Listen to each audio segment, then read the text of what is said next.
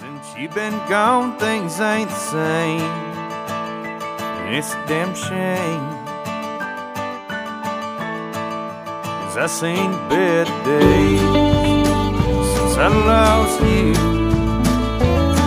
My nights have gotten longer and my days of cold sunshine can get you off my mind. And every time I feel the touch of someone new, don't feel any stronger cause all I know is this I've gone. Good morning, good morning, good morning. Cable Smith welcoming everybody into SCI's Lone Star Outdoor Show presented by Mossberg Firearms. That's my old drinking buddy, Grant Jones, since I lost you, kicking things off for us today.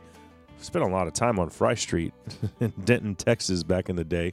Uh, I don't I don't even know if Grant's making music anymore, uh, to be honest with you, but uh, that one stands the test of time. Gosh, I can't believe that was almost 20 years ago now. Uh, anyway, thank you so much for being here. It's funny thinking about how old you are, how old you've gotten. Uh, nobody outlasts Father Time. And maybe just coming to grips with that fact is the best way for us humans to deal with our own mortality. That and uh, the promise of those pearly gates. So, uh, what's on the docket for today?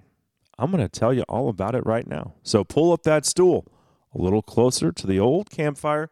Pour yourself another cup of coffee out of that beat up old Stanley thermos, the one Granddaddy passed down years ago. Maybe you spike it with some of Granddaddy's cough syrup. Maybe you don't. That's up to you. Uh, but pour yourself another cup because off the top, we're going to head to turkey camp with my good friend Chisholm Cook, my elk hunting buddy. Uh, we've spent a lot of time in the turkey woods and have been friends for again god there's that 20 year deal but uh yeah about two decades uh even co-host another podcast together which i'm sure we'll mention during our discussion but we had the most i don't even just incredibly insane couple days in south texas chasing longbeards the turkeys were doing uh, they were doing it right they were playing ball and then some uh, so we'll uh, we'll recap that hunt and also discuss our favorite turkey camp recipe. So if you like uh, nasty bits and, and using the entire animal, then you certainly won't want to miss out on what has become a uh, turkey camp tradition for Chisholm and I. So turkey hunting, turkey recipe coming at you here in just a little bit. Uh, then we'll head down to the Texas coast and visit with our coastal fisheries program leader, Robin Riechers of Texas Parks and Wildlife. How did Snowmageddon and the epic freeze of February 2021 affect our coastal fisheries? Uh, you probably saw a lot of fish washed up on beaches. I know I saw way too many images of just piles of dead trout, redfish, baitfish. So Texas Parks and Wildlife um, well, they, they kind of stepped in and, and took some measures to assess the the damage, and uh, and it's going to be reflected on on anglers this uh, this spring and summer. Uh, so we'll get into the emergency regulations that they put in place, and then take a look back historically at previous freezes along the Texas coast, and and if they had long term implications, and how Robin sees that playing out um, with this freeze of, of 2021. So cool stuff coming up with our old pal Robin Riechers. Uh, that's what's on the docket for today. Turkey and trout, essentially, are on the menu. Um, but yeah, certainly looking forward to it. Let's do a quick giveaway here since turkey season is still in full swing and we're talking turkeys today. I've got a three pack of diaphragm calls from Hunter Specialties. I think it retails for like 40 or 50 bucks. Uh, also, we'll throw in a Lone Star Outdoors Show First Lite Cipher uh, camo pattern cap. And uh, just going through the box of turkey stuff here, I've also got a brand new box call from Hunter Specialties as well. So we'll make it a box call and a diaphragm. So uh, any level turkey hunter can can get in the game with this uh, combo prize pack plus the first light cap. Just email the word, let's say gobbler. That's gobbler to Lone Star Outdoor Show at gmail.com, and you are entered into this week's giveaway. Coming up next, we'll hit the turkey woods with our old pal Chisholm Cook right here on SCI's Lone Star Outdoor Show. Ass is getting old. Taking names takes its toll on a worn out, busted, beat up soul like mine. Hey guys, Cable here for QuietKat, the leader in e-bikes made specifically for overlanding, hunting, fishing, and remote access to the great outdoors. QuietKat provides outdoor enthusiasts a means of portable, low-impact transportation while providing you with the most reliable product on the market. I own a QuietKat, and it has surpassed all my expectations. It's an amazing machine that stealthily gets me wherever the hunting or fishing adventure takes me. Based out of Eagle, Colorado, QuietKat is able to put all of their products to the test, making sure your e-bike is built to last. Visit quietkat.com or call 970 328 2399 for more info. Hey y'all, Chris Letzinger, online sales manager at Cinnamon Creek Ranch here, reminding you we're not your typical archery club. We're a one of a kind archery facility with indoor and outdoor ranges, full pro shop, and six different 3D courses. Cinnamon Creek was designed by hunters for hunters. Located in Roanoke, Texas, we have over 200 3D targets to hone your archery skills. Call 817-439-8998 or visit us at cinnamoncreekranch.com to visit our new online store. That's cinnamoncreekranch.com. Yes, there were times I'm sure you knew when I bit off more than I could chew. But through it all,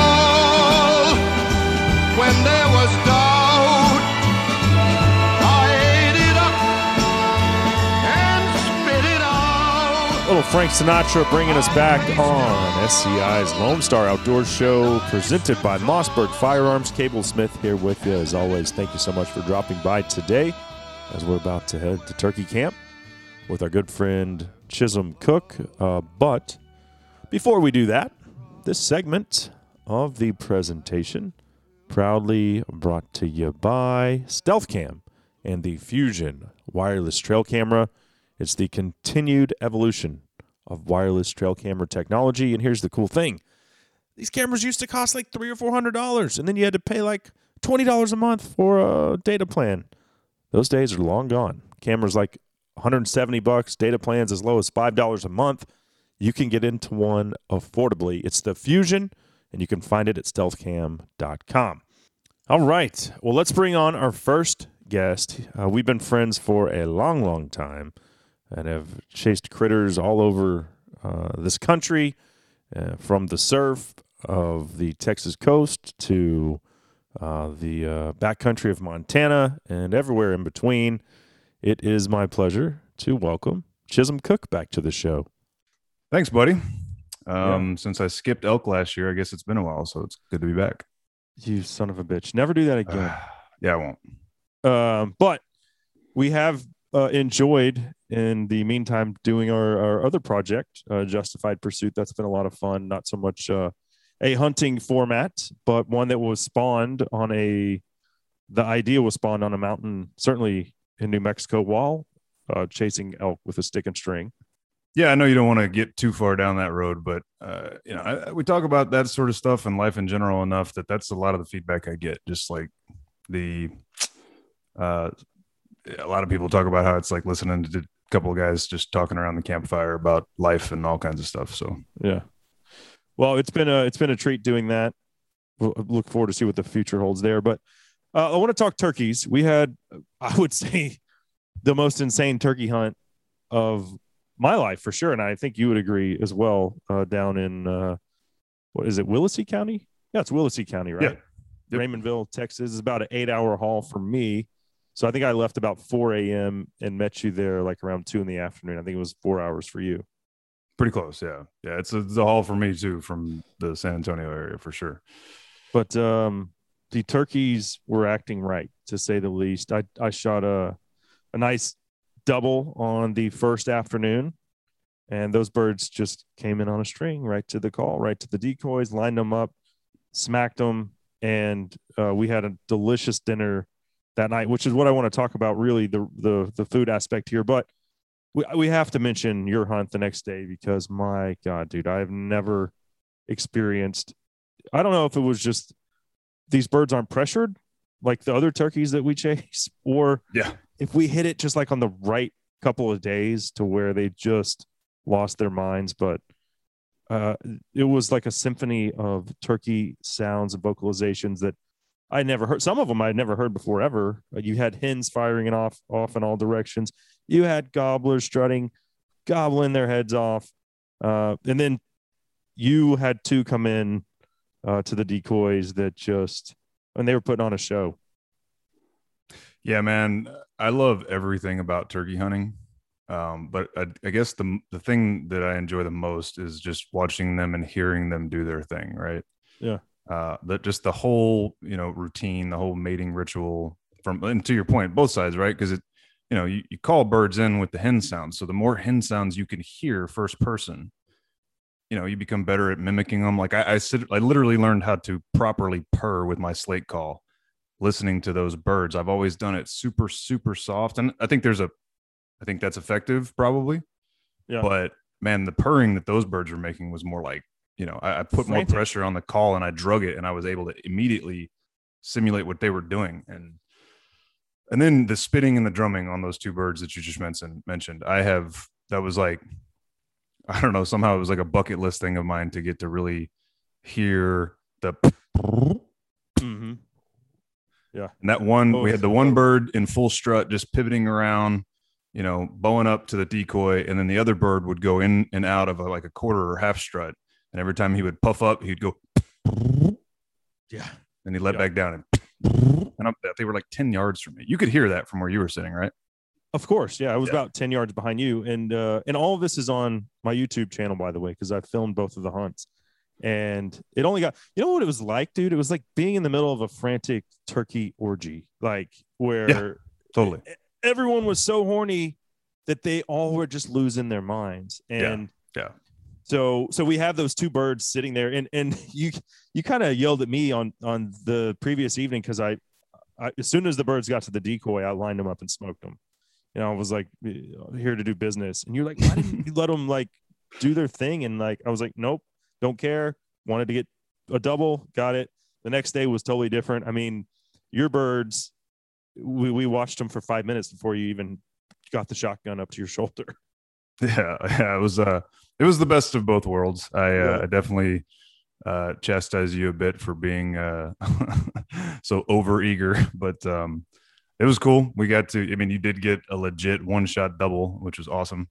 Yeah. Uh and didn't require a follow-up shot like the last one you got. So that was Yeah. pretty sweet and and then we still got to watch, you know, not just those two birds that I we watched for 5 minutes spitting and drumming all that stuff, but then you know, six more come storming in and yeah, like I said, I mean, that was the crazy part, dude. So we were still calling because the when you shot the guy's buddy, because Chisholm is on a turkey leash this year. Just a little backstory.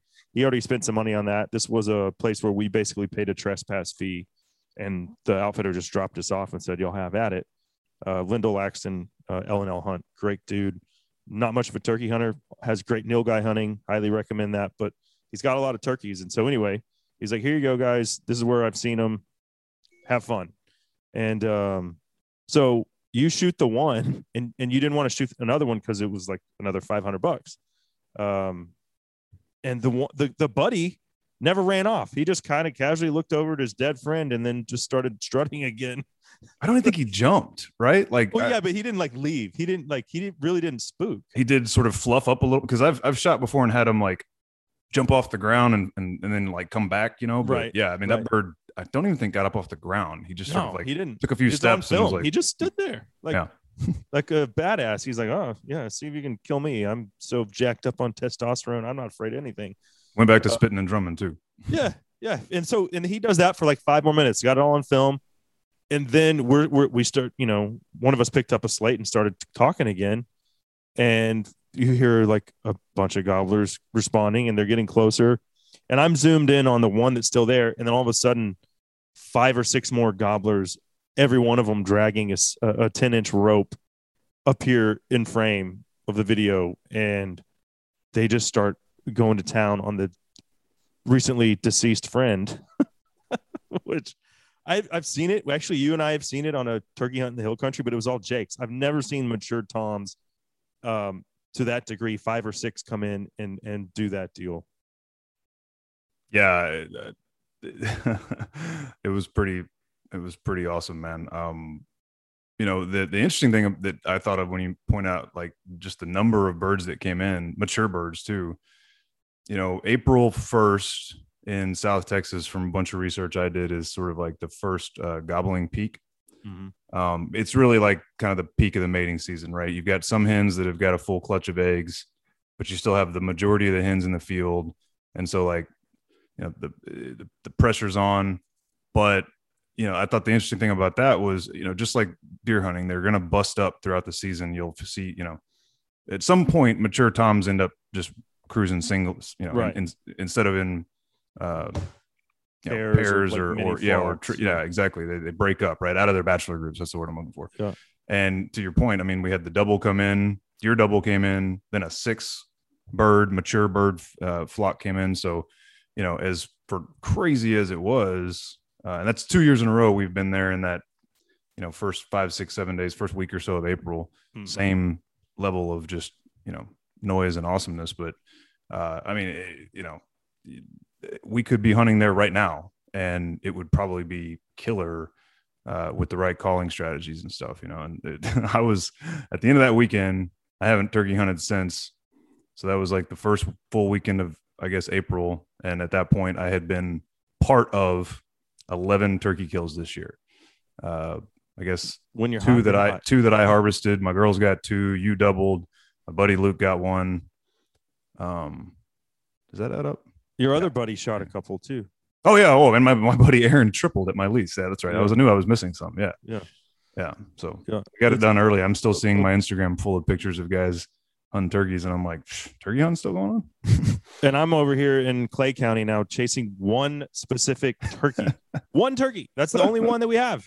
There's Yeah. three hens, there's one gobbler. And uh, I did um, recently tape, but I haven't released it yet, but uh, a podcast with a biologist because I was like feeling bad that maybe I was going to kill the only turkey on the property. He's like, do you have turkeys year round? I was like, no. He's like, then you- you're not you're not managing for a population. They're just coming. They're transients that come through in the spring. He's like, you're not a, you're, you're not affecting it. He's already bred these hens. Uh, go for it. So, Nice. um, but anyway, But just one quick second, man. There was Sure. a peak in that hen before the birds, before the toms came in, when we had those hens going and like basically all the way around us. You were calling, I was calling, and they were every that thing just escalated over a three, four, five minute period to this like fever pitch where again, like they made every sound that I'm aware of them making.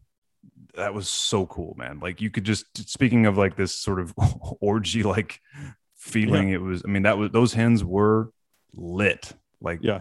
I'd never heard. So I, anyway, I remember saying on the video, dude, if it gets any better than this, I don't I don't even know what we're doing. Right. It can't Yeah. it can't get any better.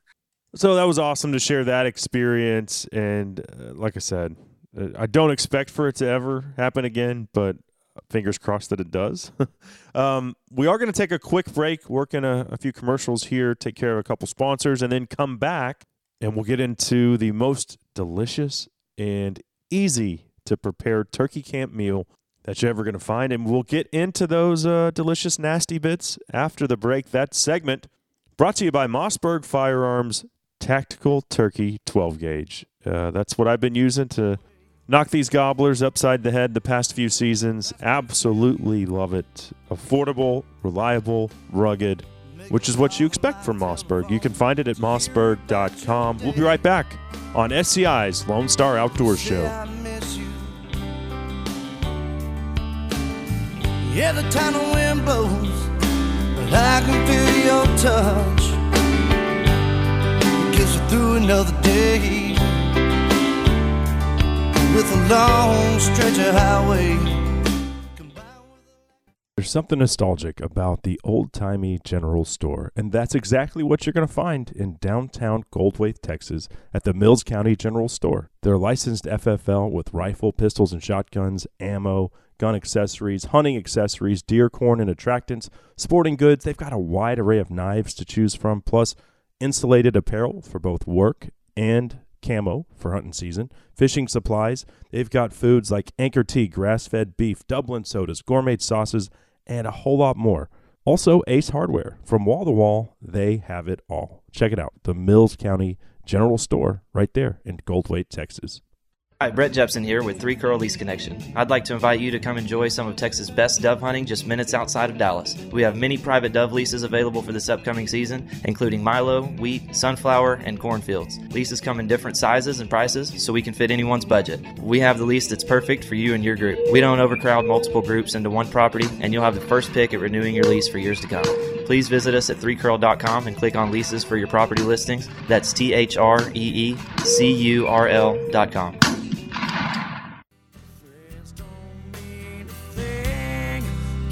Guess leave it up to me.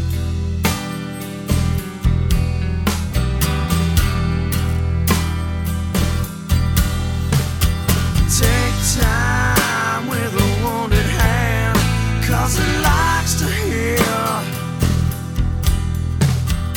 Take time with a There's a curveball, a little STP bringing us back on SCI's Lone Star Outdoor Show presented by Mossberg Firearms. Cable Smith here with you. Thanks for dropping by as we are talking turkeys today. Uh, specifically, we're going to get into my favorite turkey camp recipe, one that I don't know, randomly, just kind of my buddy Chisholm and I came up with a couple years ago while turkey hunting in South Texas. Now it's kind of a tradition, and uh, I think you guys will like it. Um, we certainly love it, and we're going to get into that next. This segment is brought to you by Lone Star Ag Credit. Land is the one thing they're not making any more of, right? But we all want it, whether that's for turkey hunting, running cattle, fishing, or just to get the hell out of the big city. Really, the world is your oyster when you own your own place.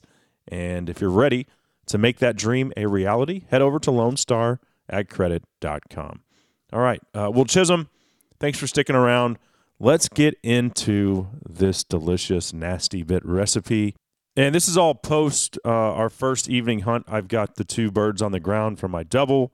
We've got them cleaned, and uh, we head back to camp. And we're tent camping because we're too cheap to stay in the lodge. Uh, and and and we like the tent. You Yeah. know, it's it's cool to to rough it. We Um, like ticks. Yeah, so many ticks. But uh, but yeah, so we we have a couple bourbons and then we break out the heart, gizzard, and liver, and this has kind of become our de facto turkey camp tradition. You know, when we have success, um, you bring a little, uh, you know, your little propane stove, and we take some of the fat, uh, which I've always saved the the heart and liver. Um, only you're the only person I know that's taught me, you know, how to properly prepare the gizzards. Um, and, and it's becoming more common, you know, people are starting to go back to innards, which I think is great Yeah. as a hunting community. Um, but, but you are also, you know, responsible for saying, Hey, let's get some of that fat. Let's cook it in its own fat, uh, which, which we've been doing the last couple of seasons. And that makes it, that makes the world of difference. When you, when you talk about the gizzard, you know, that takes a little more prep than the heart and the, um, the liver and I'll, it real quickly just break down that you know it's hard to do like because this is an audio format but give a brief description Yeah. of, of preparing the gizzard Sure. One cool thing about the gizzard is that you know certainly early in the season it usually comes with a lot of fat on it. uh-huh. It's a fatty organ. Um, so if you don't think to like grab some from you know other parts of the bird, usually you know around like the craw and stuff, you know an early season bird that's mature is going to have a good amount of fat on that gizzard. But um, yeah, so it's like you know the purpose of the gizzard is to grind up the stuff the bird is eating, right? So Mhm. it, they picks a lot of seeds and and um, yeah, most of that nuts. I guess nuts, uh, seeds for sure, but all kinds of other stuff. They're little carnivores, right? They pick up. oh you know, they eat I- rocks too gravel and stuff right? Well, they so they eat rocks and those go in the gizzard. Mhm. and so when you're cleaning it, you'll feel your knife blade if you go too deep grinding against it, which always kind of sucks because I like a sharp knife. But um, last year we killed a bird. I think it was the one Charlotte killed. It had a giant caterpillar in its craw. That was pretty cool. Anyway, back to the gizzard. Um, it's like a, you know, it, it's it's kind of a kidney bean shape, right? Mhm. and there's a tube coming in and we're like the like the kind of the divot in that kidney bean shape and then a tube coming out of it and so the feed comes in one side and that it's a super dense muscle so if you've ever had fried chicken gizzards that crunchiness is because of just how i mean when you cut that thing open it is the most kind of beautiful dark dark uh, it's got a, almost a different color to me. It, it definitely a, a little bit different color, definitely texture than the heart meat. Like it is its own unique color, right? But Mm-hmm. that thing just sits there and flexes itself and it grinds those rocks against the seeds and stuff until they can that's how they you know basically i think it's Digest the initial it, yeah. stage of digestion probably and um so what you do it, because of the way it's structured right there's an, a very thick internal membrane that's like a pouch that the feed is in. Then there's the then there's actually a, a well first there's a very thin mem- membrane in there. Then there's a really thick membrane. Then there's the muscle walls. And then the outside, just like any muscle, is going to have like a silver skin kind of wrap around it. And I always think it, it kind of looks like a clamshell where there's this silver skin that wraps around both sides of the organ, Eh, but it meets on one end, right? And so you can kind of see how it like works together to smash the thing. And so you got to basically clean both sides. What I always end up with is like four chunks of gizzard because just the way they're shaped, right? You've mm-hmm. got if you split it in half, once you've cleaned it, then, then you end up with like four little nuggets. But you got to clean, you got to skin the inside as well as the outside, which is not any different than if you're doing the heart of a deer or an elk. You know, the get all the chambers inside have a membrane, out. and if you don't clean those inside chambers off, you know, skin those inside chambers off, they're going to be chewy, right? So you do the outside and the inside. So anyway, if you do it really well, you can make a you make a cut around the circumference of this sort of clamshell shape organ, right? It's uh, like I said, sort of kidney bean shape, flat on the sides, but it also has like a flat outer edge. So it makes it really easy to make this sort of circumference cut around that outside. And you go, I mean, if you go all the way through that inner membrane, it's no big deal. You'll just want to clean it off a little bit better. But if you do it just right, you can get through that first heavy membrane without tearing up that inner membrane, the thin one. Mhm. And then you can just peel that inner membrane out like a sack with all the feed and just toss it, right? Yeah, kind of like then- turning it inside out. Yeah, pretty much, right? Yeah. so then from there, you just take a, a good fillet knife, if you have one. I've done it with just pocket knives and hunting knives, and you know, to varying degrees of success. But there's enough muscle there to get a few good bites anyway. But yeah, then you just fillet off that inner membrane, fillet off that outer silver skin, you know, from the outside of the, the organ, and then those pieces of red meat are they're still going to have that sort of crunchiness that you get from chicken gizzards Mhm. but I would imagine I haven't tried it without actually properly skinning them. They would have to be like borderline inedible. I mean, you'd be gnawing on that silver skin or that inner membrane. That inner membrane Oh is yeah, thick, man. It's a chew it. Yeah. that inner membrane's a couple of millimeters thick. You know, it's it's like a thin piece of leather in there, so the, it would be impossible to chew that up. But once you do it, I mean, to me, the flavor, I love the flavor of it. it it's just a tasty piece of sort of rich meat. It's not like, um, you know, eating liver. Um, I, I know you're gonna. You, I know your favorite is the liver. It's Yeah. I so like we all took three all three pieces. organs. Uh, so now that Yeah. he's described how to prep the gizzard, um, we basically chunked up all three organs together, put them in the skillet with some uh, onion, bell pepper. I had a, a seasoning, chipotle gal, uh, cowgirl from Texas Select Seasonings. It's it's good stuff. Dump that in there uh, with that fat. Very important to put the fat in there. And if if you don't have, if you forget to get some fat, um, you could use some olive oil. Uh, but the fat just gives it a little more richness. And then um, basically just simmered that on the on the stove there in the skillet for I don't know maybe ten minutes. Do get the vegetables going first though because the uh, the organ meat does not take long to cook. Literally under five minutes probably. Um, yeah, because they're all small, right? I mean, the, Yeah. the heart is Well, and you don't want to overcook the heart for sure. So or the liver, or we get a or or, rub- or the liver. yeah. yeah. You get a rubbery texture if you do that. Yeah, I Um, think I think the liver is even worse if you overcook it. It gets Yeah. it's got a perfect texture if you you know if you dig liver, but if you overcook the liver, it gets to kind of uh, it goes from like that sort of when you eat it, it's kind of got a pate smoothness to it. To it gets like a gritty is not the right word, but crumbly. It, it goes to crap if you overcook the liver. So what Mm. Yeah. I do if I'm going to cook all three like that, First of all, the, I have to give the meat eater guys credit for the yellow fat thing that came from an old episode where he fried, uh, where Rinella fried bear meat in bear fat. I was like, wow, that sounds awesome on a mountainside. But anyway, and then he got Um, uh, trichinosis from that. I think it was a different hunt, but yeah, he definitely got trichinosis from whole- from eating bear crew meat. did, yeah. Right, He's yeah. talked about it on the show before. Yeah, sure. I think the time he fried it in bear fat, they were okay. But um, yeah, so you throw that fat in there, you liquefy, you know, you turn the heat on and it's going to liquefy. Um, there's always a few little nuggets because I, I guess it's like the actual fat cells that don't really ever liquefy; they just sort of shrink down. But it's kind of amazing how much oil you end up generating once you heat that up, you know. And Yeah. um, yeah, season the cut up pieces of those three. Um, like you said, you know, if you're going to put vegetables in it, which that was the first time we'd done that, and it was, I thought it took it to a whole nother level Yeah. throw that in there, get those softening up a little bit. And then the way I would do it would be to start with your gizzard pieces, couple minutes, a minute or two before, heart next. And then the last thing you want to throw in is that liver, and it only needs a couple of minutes. Yeah. Um, and as soon as that liver, you can cut a piece and it's not still bloody, then it's all done. Right. Mm-hmm. And so let's rank let's rank the bites because my family eats a lot of heart from dove to deer, everything in between. We do not throw it away. Ducks, geese, uh, kids. The kids, honestly, people think my kids just are like mind f because they just think heart is like the best. Like Stella, It my is sweet little six year old daughter thinks a a toothpick of dove heart is the best treat in the world. like, which is I, I love it. But uh, but so we eat a lot Sounds of like heart. a kid with good taste to me. Uh, yeah. Um, we I like liver. I'm about Henry will eat it. I think the rest of them are free. They they're, they're fine to pass on that. Um, so we don't do a lot of liver, but I will tell you out of uh, out of this, I'm just calling it the nasty bits. Um, the nasty bits recipe.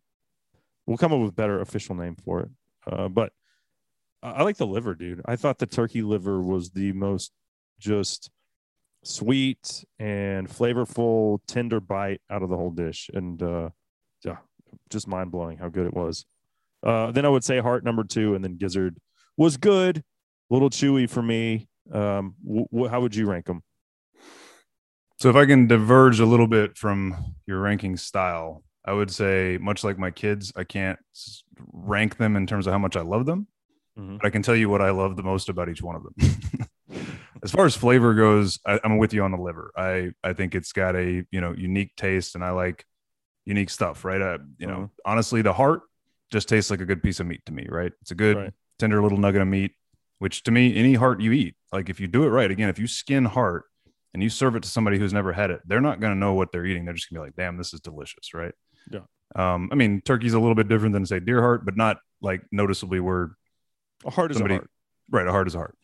Um, so I'd say flavor wise, because it's unique, it's the liver. And I would say, uh, you know, turkey liver compared to like beef liver, if you've ever eaten that, is a way more mild version of that, right? Like, Oh, I, I do not like beef liver. To be yeah, it's it's it can be for a lot of people, and I would probably be among them, like too potent with that livery Yeah, flavor, right? So it's for it. Yeah. it's just enough of it where you you know you're eating liver, and it's but it's but it's delicious. It's like a Mhm. hint of it, right? It's kind of like how I like my IPAs. It's like We've airy. gone- I would say airy. It has an airy feel to it. Yeah, Not it's very- super light, like you said. Yeah. Yeah. I was, gonna, I was gonna say kind of like how I like my IPAs a little bit on the milder side, and we got way too far on the hoppy. But anyway, um, so so as far as flavor, that one, um, I like the gizzard crunchiness just Uh-huh. because it again it's unique. yeah. Um, so as far as texture, it's you know it's hard to say that the butteriness of the liver is not awesome because it is, but I like the crunchy texture of the gizzard. Um, and then I would say the heart is for by and large for the you know majority of people who are willing to try it going to be the most like approachable, Mhm. right? Like that that one's pretty easy. So I- if I was to rank them, it would be hard for me to split hairs between the liver and the gizzard. Yeah. Again, just to have just eating the, it's a unique organ, right? Other animals we hunt don't even have them, right? So that kind of raises it up kind of equal with the liver to me. And then the heart would be, you know, close second to those two as 1A and 1B. Okay. Okay. And, and then we actually made tacos with it this year. We hadn't Yeah. done that previously, um, which was awesome. So much flavor though in this dish that I think we had salsa, but didn't even put it on the tacos. Like it was like so much. It was just mind. They didn't need it. Yeah, it yeah. was so good. Well, that Chipotle Uh, seasoning gave it that nice Yeah. sort of salsa. Shout out to Wild Bill uh, and Texas Select Seasonings, by the way. Chipotle Cowgirl, good stuff. Um, all right, man. Well, hey, we are out of time. I look forward to uh, the next time we are in turkey camp together, and uh, I'm excited also because I weaseled my way onto your turkey lease. It looks like next year. Yeah, man, that's going to be pretty sweet. We should just plan on spending like a week down there in the peak Yeah. of the season for sure. Yeah, Can I say one more thing about turkey fat? do it. We found this out last year. I'm sure it has something to do with just the garlic and salt and pepper that that I, you know generally kind of goes into everything. But if you take a spoonful of that turkey fat and just sip it, it tastes like Ruffles potato chips. So I'm convinced they must fry Ruffles potato chips in turkey fat from turkey processing operations or something like that. it, it is like a little spoonful of golden Ruffles. Anyway, Yeah. Definitely. yeah, looking forward to next go season already. Yep. All right, man. Well, hey, appreciate the time, and uh, we'll talk to you soon. Y'all check out Justified Pursuit, by the way. Yeah. Take it easy. All right, bud.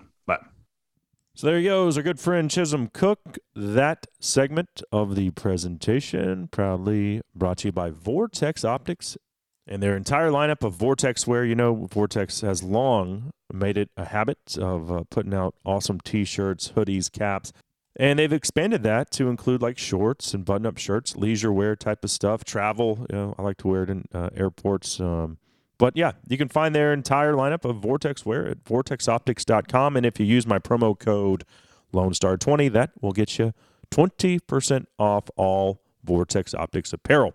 Coming up next, we'll head down to the Texas coast and take a look at our trout fishery, specifically post Snowmageddon 2021. Robin Riechers of Texas Parks and Wildlife joins us on SCI's Lone Star Outdoor Show.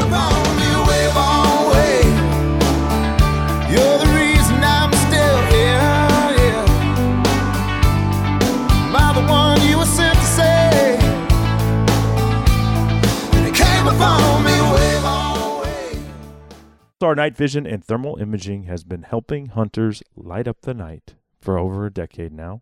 I've been with them for quite some time. Back in the early days, thermal optics were pretty expensive. You might not realize it though. The average guy can get into a thermal rifle scope these days very affordably. I've got the Thermion XP50. Absolutely love that scope. It's got a diverse color palette, lots of options to choose from, whether you want white hot, uh, black hot, red hot, you name it. There's tons of options, literally. It's got internal recording as well, and it's got internal and external battery options. So you can hunt all night without having to worry about running out of batteries. You can find the Thermion XP50 as well as their entire lineup of thermal and night vision optics right there at pulsarnv.com. Spawn is right around the corner. Your reels have been respooled and the tackle box is ready to roll. But the question is, can your truck handle another season of pulling your boat in and out of the water every weekend? Call David Boone at Third Coast Diesels. He'll make sure your truck is not what sinks your next fishing trip.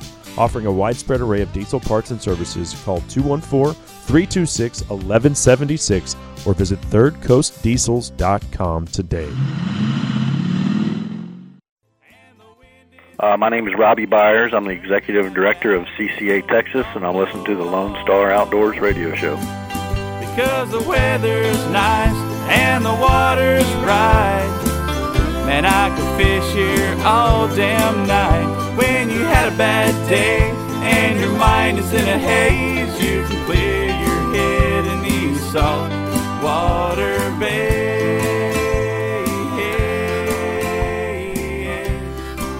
All right. Saltwater Bay is one of my favorites from our friend Brendan Keys, bringing us back on SCI's Lone Star Outdoor Show, powered by Mossberg Firearms. Cable Smith here with you as always. Thanks for spending a part of your week with me as we're all set to check in with an old pal in the form of our Texas Parks and Wildlife Coastal Fisheries Director, Robin Riechers. What effects did Snowmageddon 2021 have on our coastal fisheries, specifically trout and redfish? Robin will break that down for us because there are some emergency regulations and new bag limits that have been put in place, and we will get to the bottom of those in just a second. First, however, this segment brought to you by All Seasons Feeders and Smokers. I've been using the uh, 12 by 24 barbecue pit. I've got it in the backyard. And this past week, I smoked a wild turkey breast, which one of my favorite things to do on the all season smoker anyway. But throw your favorite dry rub on there, coat it really good, put it on there for one and a half to two hours. comes out just low heat, uh, by the way. You don't want a bonfire in there. Comes out just as tender and juicy as any old butterball you'll find at the grocery store. And, uh, and I'm not kidding either. Folks say that it dries out. Well, yeah, it does if you overcook it. But uh, check it out. You can find All Seasons' entire lineup of barbecue pits and smokers at allseasonsfeeders.com. All right. With that being said, let's bring on our next guest, a longtime friend of the program, Texas Parks and Wildlife Coastal Fisheries Director Robin Riechers. Thanks for being here. Well, good to be here and good to visit with you as well. Yeah, my pleasure. My pleasure. So, who would have thought that we would have had this uh, crazy? Uh, I just call it snowmageddon. I mean, here in North Texas, uh, I, you know, it was like we were living in Colorado. It was absolute insanity. We had six inches of snow on the ground. Temperatures like um, I saw negative four degrees at my house, which we had to move out of my house because we didn't have any power. So that was that was interesting, and you know that was pretty typical of a lot of uh, North Texas families.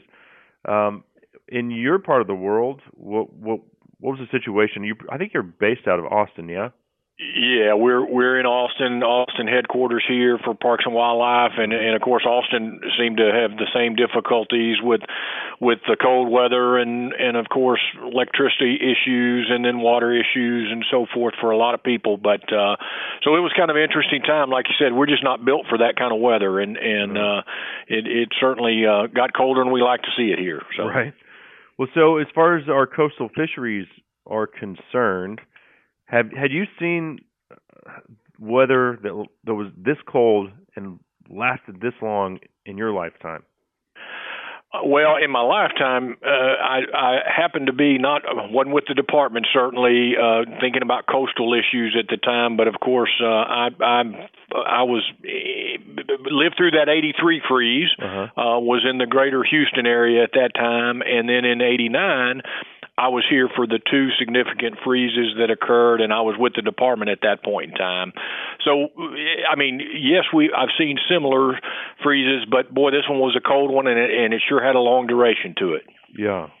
So, in the '83 and '89 freezes, did our like our bays, estuaries, did they actually freeze up? Because um, well, I didn't really see a lot of info on on that happening this time. It was cold for a long time uh, but I didn't see like just ice everywhere out in the bays. Yeah, you're you're exactly right. Certainly in '83, and and we have some photos here in the department of of that ice stacking up as in in some of our bay systems, and we saw a little bit of that in this current one in some really shallow areas, but not the same way that it was seen in that '83 freeze for for for certain. Mm-hmm. Um, so uh, while you know it definitely got cold and and stayed cold, it it it didn't have quite the impact of that '83 freeze. Okay, so as far as fish loss is concerned, you know, I, I saw images um, of hundreds of dead trout just washed up on beaches along the Texas coast. What areas were hit the hardest and why? Well, it, it and I guess so. I guess let me ask. Um, yeah, like, go ahead. I'm sorry. Are shallower bays more, you know, prone to to have bigger fish loss? Well, you're you're exactly right. You're you're hitting on the the what kind of at least what we believe kind of happens when that weather starts to get cold and socks in like that. Um, you know, it's the water temperatures that are really important, and so those shallower bays, depending on the winds and so forth, they seem to to you know the the churning of the water will happen, and they'll get colder and can you know and, and can really cause those mortalities more than in those deeper bay systems where those fish can get to deeper water. Um, they can, you know, kind of find a thermocline maybe that allows them to stay in a temperature zone that, while they may be stunned or a little bit, you know, uh, uh, not quite as active, they can live through it. But in those shallower bays, they get caught and and they you know just reach points where the mortality level, the the temperature basically is there long enough that that that they, that we see those mortalities. And so, you know, we've got some areas on the coast that even in those freezes in the 90s that weren't as severe, you know, we'll see you know dead fish in those those those areas frequently or routinely when we have these kinds of events. Um, as far as where we got most impacted, it really was from Galveston Bay south Um, Galveston and Sabine were less impacted, but then Galveston Bay South was the most impacted, and of course, the lower Laguna Madre and the the upper Laguna Madre were the most impacted when we think about fish kills. Well, I, I've spent a lot of time in Galveston and in the Laguna Madre. Unfortunately, those are like the two places that I, uh, when I do hit the coast, that I I enjoy the most frequently. And you know, the Laguna Madre is certainly a shallow bay system. Um, when you're talking about like just comparing where fish were more prone to struggle versus where they seem to, you know, not have as much of a loss, is it a difference between like three and five feet, or are there? Are we talking like ten feet? Like what? What was that magic number where these fish? Well, it's it's hard for, and I'll be honest, it's hard for me to put a magic number on it because it it, it really has so many variables included in it. Length of time of that cold, um, the wind action that can occur because of that cold. When we've seen some of these kills in the past, a lot of times it's also that that that Arctic air pushing down real rapidly before fish can have a time to escape and find that deeper water. Mm-hmm. In this particular event, it started getting cold and then it just stayed cold. Um, but we had had cold weather before, so the fish were able, in some of those deeper bays, were able to find deeper water and and you know seemingly uh, did a little bit better. But as as you know, we we obviously know now, looking at the Laguna Madre that shallow water system with that cold lasting as long as it did, it certainly had a, a fairly significant impact on spotted sea trout. Mm-hmm. Um, other fish as well, but spotted sea trout was the, the notable species there. Right. Well, so I guess what what would you define as a deeper bay? Uh, maybe that will help us understand, well, like, because you know, wading the Laguna Madre, you, sometimes I'm in a foot, two feet, yes. three feet of water. That's shallow. Yes. Well, and so like Galveston Bay is a deeper bay. Okay. Sabine is a deeper bay. Um, Corpus Christi Bay is a deeper bay, and interestingly enough, one of the predominant species there that we saw kill is sand sea trout, and of course, they like a deeper bay system, and so we saw more more mortalities of that fish there than we saw of other fish species, mm-hmm. just because of their abundance being higher there. Okay. Okay. And so, what other species were hit pretty hard. Um, it didn't in these photos that I've seen. There's a few redfish in there, but not you know not as enough to really say, oh, we lost a, a bunch of redfish. Yeah, it seems like the redfish seem to. I mean, we we certainly lost some. Don't don't get me wrong, because I've seen those photos as well, and we've we've got documented uh, evidence of a lot of those as well. But in, in proportionally, it seems like spotted sea trout um, in upper and lower Laguna Madre, and, and certainly in some of our other systems as well. But they were hit the hardest. Uh, then next on that list, we would say black drum and sheep's head, mm. sand sea trout in Corpus, and so there's there's you know some different animals in different locations based on their abundance. Um, but again, by by and far away, spotted sea trout the one we're most concerned about. Yeah, which is a shame because that's the one that uh, probably drives the most tourism up and down the coast. Um, heck, you could catch. It used to be ten. It's five now in most of the places. What about the bait fish? Because when you talk about recovery, uh, obviously, as we hope that these these sea trout recover, that's all contingent on available food. Uh, does anyone know, or, or do you guys have an idea of how the bait fish were impacted?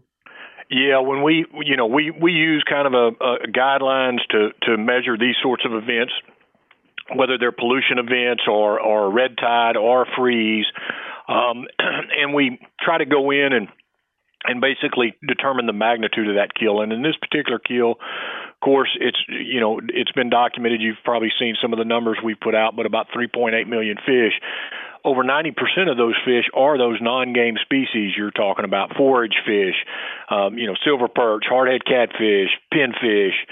Um, and so those fish, you know, as you say, while we don't we, we don't get as concerned about them because they're not the recreationally sought species when we think about tourism and, and, and that sort of thing but they, as you suggest, they're very ecologically important to the overall health of the bay system.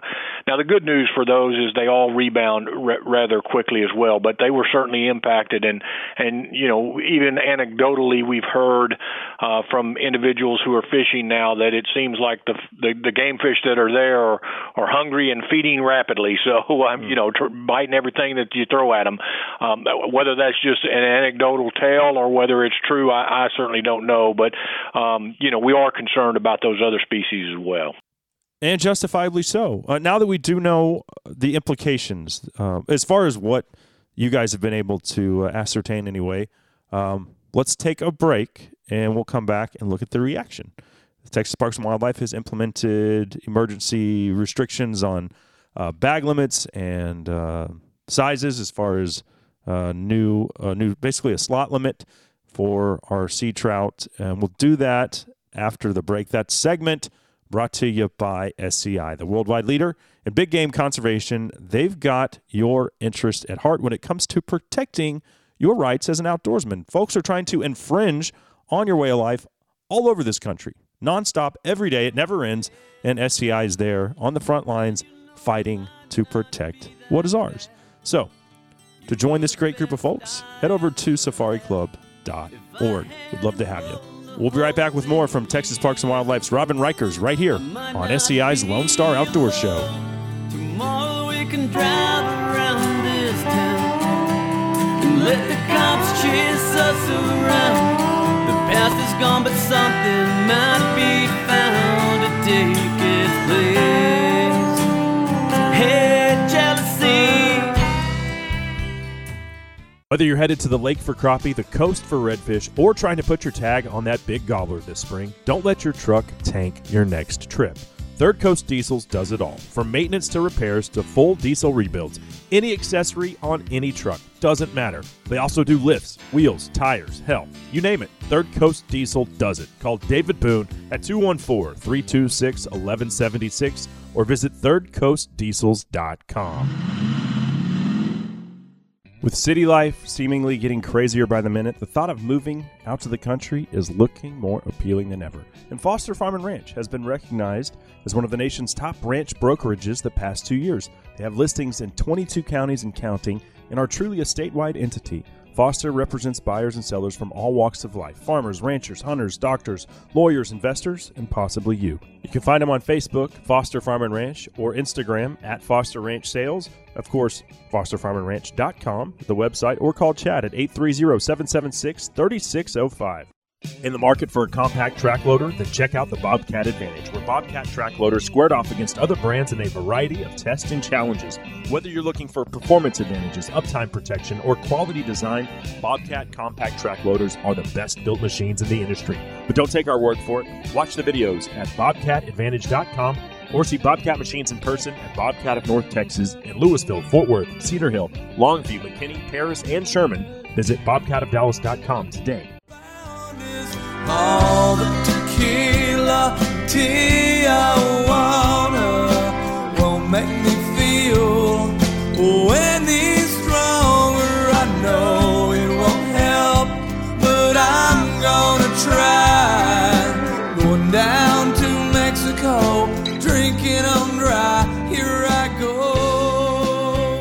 Cable Smith welcoming everybody back to SCI's Lone Star Outdoor Show, presented by Mossberg Firearms. Thank you so much for sticking around. Do appreciate it.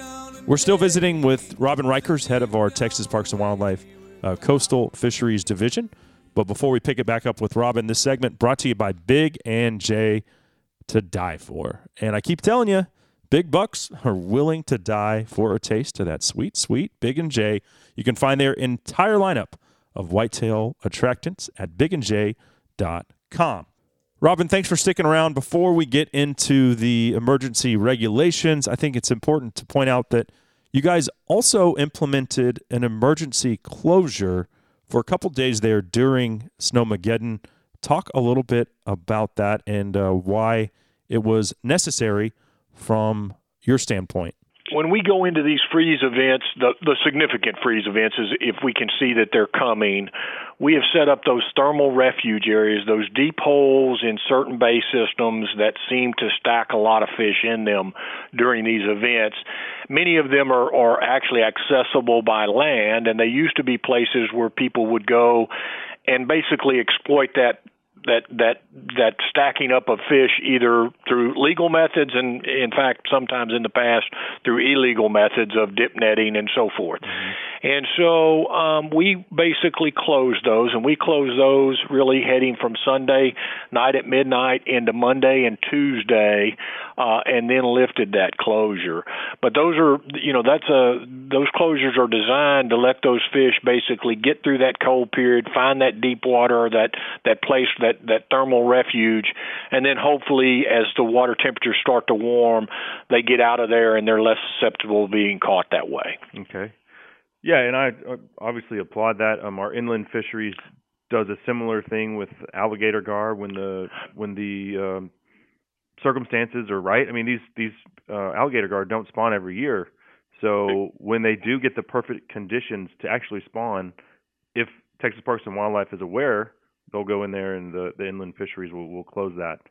Um, You are exactly correct. I mean, for obviously for spawning versus just saving the fish at this point in time, but but you're exactly correct. That's a, that's the the same kind of use of the environmental variables that we can can determine and judge and and know when they're coming, and and inland fisheries using that to an advantage from a management perspective. And this is the same kind of thing we do here in these freeze events. Yeah. mhm. Okay, so where we are now, post uh, snowpocalypse, we've got some new regulations. Uh, I think I saw a three fish limit and a very slot uh, slot specific um, regs. Tell us, you know, break that down, the details, and then the, the areas um, where those will be uh, enforced. Uh, yeah, sure. Would be, would be glad to do that. So as we looked at that freeze event and we presented that to the commission in, in late March, given that the Laguna Madre had been hit as hard as it had been hit, especially for spotted sea trout, and we really were looking at other species as well, but spotted sea trout was the one that stood out, and so that's the one that we recommended to the commission, and they accepted that recommendation and, and passed that recommendation of an emergency action dealing with the Laguna Madre for spotted sea trout. And it basically reduced the bag limit from five fish to three fish and change that that kind of slot limit that we had, which was a 15 inch minimum. They moved that up to a 17 inch minimum, and then because we had the one over 25, that kind of served as a maximum, and they moved that down to 23 inches. And so the whole goal of that is to basically, um, as we try to go through this freeze, it's emergency rule, so it lasts 120 days. But as we go into really determining the full effects of this freeze by by using our gill nets and really understanding, right now we know the number of fish that were killed, but we don't know what that really did to our overall population mm-hmm. and how that you know really impacted the population. And our spring gill nets will help us with that, and we're in the midst of collecting those now. Um, but what that will do, because spotted sea trout spawn from about April to September, it basically is is giving us an opportunity to leave more of those spawning fish in the waters in the Laguna Madre to hopefully accelerate whatever recovery we may need. And and we know we need some. Obviously, you don't lose that many fish, um, and and not need some recovery. But we you know we'll know better around July as to what that true impact was. Okay. Well, and I I don't think any sportsman or woman w- should take issue with that. I don't. I don't think that they will. Um, we need to do everything we can to to take those precautions to make sure that the fishery rebounds uh, as quickly as possible. Um, I guess the only concern. Well, you said it's 120 days, so it's not. I mean, there is a sunset there, so it's not like you guys just dropped the hammer and said, "Hey, you know, new rules. Yeah, if you don't like it, tough luck." Co- correct. Under emergency rules, the the way that's set up for the department and really all agencies is they can you can do that emergency rule for 120 days. It can be extended one time for 60, so you can get as many as 180 days. But if we were going to do anything beyond that, it would have to go through a normal rulemaking process. hmm Okay. Well, good stuff. I uh, certainly, like I said, I applaud the uh, initiative that you guys took to make sure that those fish that were stacking up weren't exploited, and then also, you know, we've got to do what we've got to do. Three fish um, is still plenty for for a meal, and uh, you know, I can feed my family off of, of five off off three nice trout. So, uh, which is all I'm looking to do anyway when I go down to the coast. And Well, Well, we were certainly trying to have that balance. Obviously, we want people continuing to buy fishing licenses and and go to the coast and enjoy our great natural resources that we have down there.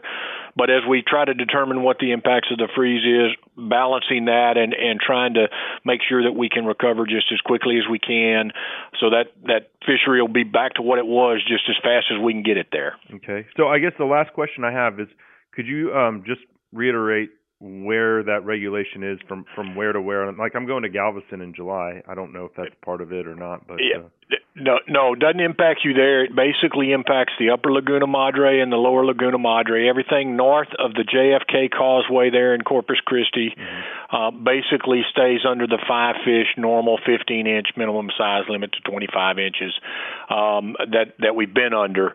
But south of the JFK Causeway, uh, we're under those newer restrictive guidelines. Okay, perfect. Well, Robin, I certainly appreciate it. We'll have to do this again uh, relatively soon and, and hit on red snapper, uh, thing that you know species we've talked about together a lot over the years. And um, I did see that I think the uh, quota was increased this year from last year quota was increased slightly last week, uh, but there there's certainly a lot of good news to talk about on that on that red snapper front with a with a study that was led by by Harte Institute. Um, it's kind of nomenclature is the Great Red Snapper Count, and uh, it it really shows what we've been trying to show folks over here in Texas for a long time that and and with our federal friends as as we've tried to work through these management issues that Texas has a lot of fish and and we you know we've got some greater opportunities opportunities that might be coming our way because of that soon. So awesome. be, be happy to come back and talk to you about that sometime. Well, we'll get that on the calendar. I, I certainly appreciate it, Robin. Thanks so much for the time, and uh, have a great rest of your weekend. Well, you as well, and and go go go, go get outdoors somewhere. we'll do it. Take care. All right, take care. So there you have it, the emergency speckled trout regulations pertaining to that uh, specific stretch of the coast that Robin outlined. Uh, always great visiting with Robin, and we will have to do that that uh, follow up on our red snapper fishery in the near future. That segment brought to you by Rustic Reminders Taxidermy. Whether it's a speckled trout like the one I've got on my wall, or a largemouth bass, a barracuda, you name it. If you want a replica done of a wall hanger fish, uh, and remember, trophies in the eye of the beholder, right? But if you've got one you want to put on the wall, you need to give Rustic Reminders a shout. Josh and Becky do amazing fish mounts in addition to uh, everything else. I mean, they obviously do it all. But if you catch that fish of a lifetime this spring or summer, take your pictures, take your measurements, and give them a call. You can find them at gr, the number eight, mounts.com. All right. Well, um, unfortunately, just looking at the clock here, got to go, got to get out of here. Thanks to both of our guests today, Robin Riechers and our good friend uh, Chisholm Cook. You can check out our other podcast, uh, Chisholm and I's, at uh, justifiedpursuit.com, by the way. Uh, thanks to all of our sponsors for making this show possible. Thanks to you, the listener, for being a part of SCI's Lone Star Outdoors Show. Until next time, I'm Cable Smith saying, y'all have a great week in the outdoors. Oh, but you can't rope the wind, and you sure can't tame a rattlesnake. Texas tornado